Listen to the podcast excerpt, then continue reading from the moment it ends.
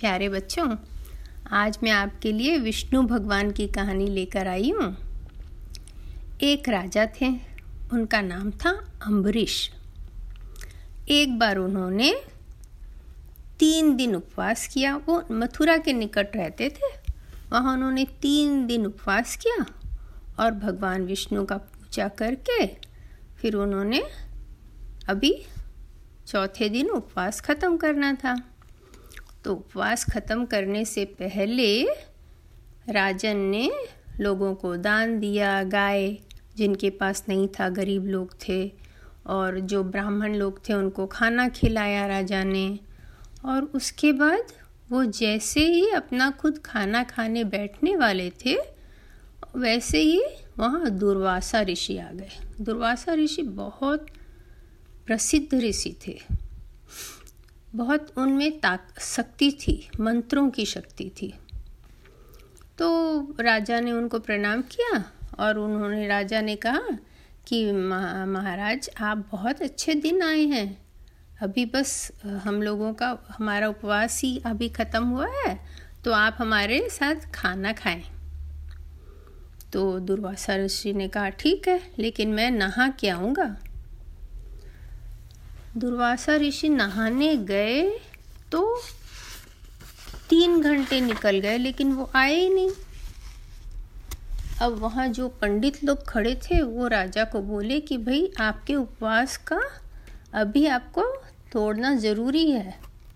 नहीं तो वो उपवास का फ़ायदा नहीं होगा कुछ, वो गलत हो जाएगा।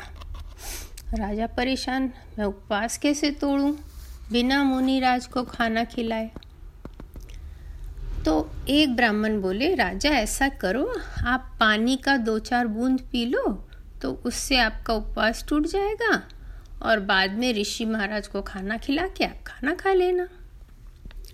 तो राजा अम्बरीश सोचे हाँ ये ठीक रहेगा। तो जैसे उन्होंने अपने हाथ की हथेली में थोड़ा सा पानी लेके पीने लगे वहाँ पर दुर्वासा मुनि पहुँच गए और बहुत गुस्सा होने लगे। तुमने मुझे मेहमान बोलकर बुलाया और मेरे को खिलाने के पहले तुम खा रहे हो? तो महाराज बोले, नहीं, मैं नहीं खा रहा हूँ। मैंने पानी पी का सिर्फ़ दो बूंद पिया है, क्योंकि नहीं तो मेरा उपवास टूट जाता। तो दुर्वासा मुनि बहुत गुस्सा हो गए।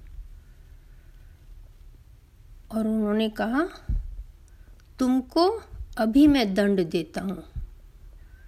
उन्होंने अपने सिर के बाल तोड़े थोड़े से और उसमें मंत्र पढ़ा, वो एक चक्र में बदल गया और वो चक्र को उन्होंने राजा के ऊपर भेज दिया। वो चक्र उड़ के राजा की तरफ़ जाने लगा। वहाँ जितने लोग खड़े थे, वो बोले, भगवान विष्णु ही अब खाली राजा को बचा सकते हैं। क्योंकि राजा अम्बरीश विष्णु भगवान के बहुत बड़े भक्त थे। विष्णु भगवान सब देख रहे थे। उन्होंने अपना सुदर्शन चक्र भेज दिया और बोला कि जाकर मेरे भक्त की रक्षा करो, राजा अम्बरीश की रक्षा करो। तो वो सुदर्शन चक्र वहाँ पहुँचा और उसने जो दुर्वासा मुनि का चक्र था उसको तोड़ दिया। और उसके बाद वो सुदर्शन चक्र दुर्वासा मुनि के पीछे भागना शुरू किया। दुर्वासा मुनि अब बिल्कुल डर गए। अरे, ये तो मेरे ही तरफ़ आ रहा है, मुझे ही मारने। बहुत भागे बहुत भागे। पहाड़ की गुफा में भी छुप गए। पानी के अंदर तैर के भी जाने लगे, लेकिन वो सुदर्शन चक्र उनके पीछे से हटा ही नहीं। तब उनको लगा कि अरे भगवान, अब मैं ब्रह्मा भगवान के पास जाता हूँ, शायद वो मेरी रक्षा कर लेंगे। तो वो ब्रह्मा जी के वहाँ पहुँचे और बोले, ब्रह्मा जी, आप मेरी रक्षा कीजिए। तो ब्रह्मा जी बोले कि, आपने विष्णु के भक्त को तकलीफ़ देने की सोची, इसलिए विष्णु भगवान आपसे नाराज़ हैं। मैं आपकी रक्षा नहीं कर सकता हूँ। तब दुर्वासा मुनि भाग के शिवजी के पास पहुँचे। शिवजी, आप मेरी रक्षा कर लो।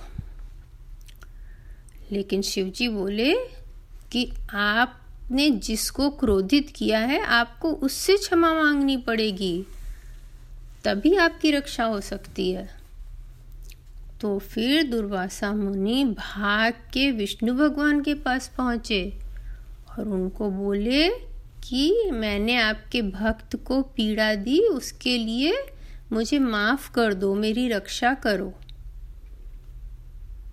तब फिर विष्णु भगवान जी बोले कि जो किसी दूसरे अच्छे आदमी को तकलीफ़ देने का सोचता है, उसको खुद को तकलीफ़ उठाना ही पड़ता है।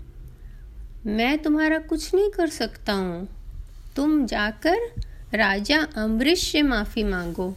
अगर वो तुमको बचाएँगे, तभी बच सकते हो तुम। फिर भागे भागे दुर्वासा मुनि इतना थक गए थे, लेकिन फिर भी भागे भागे वापस अम्बरीश जी राजा के पास गए और बोले कि, राजा, मेरी रक्षा करो।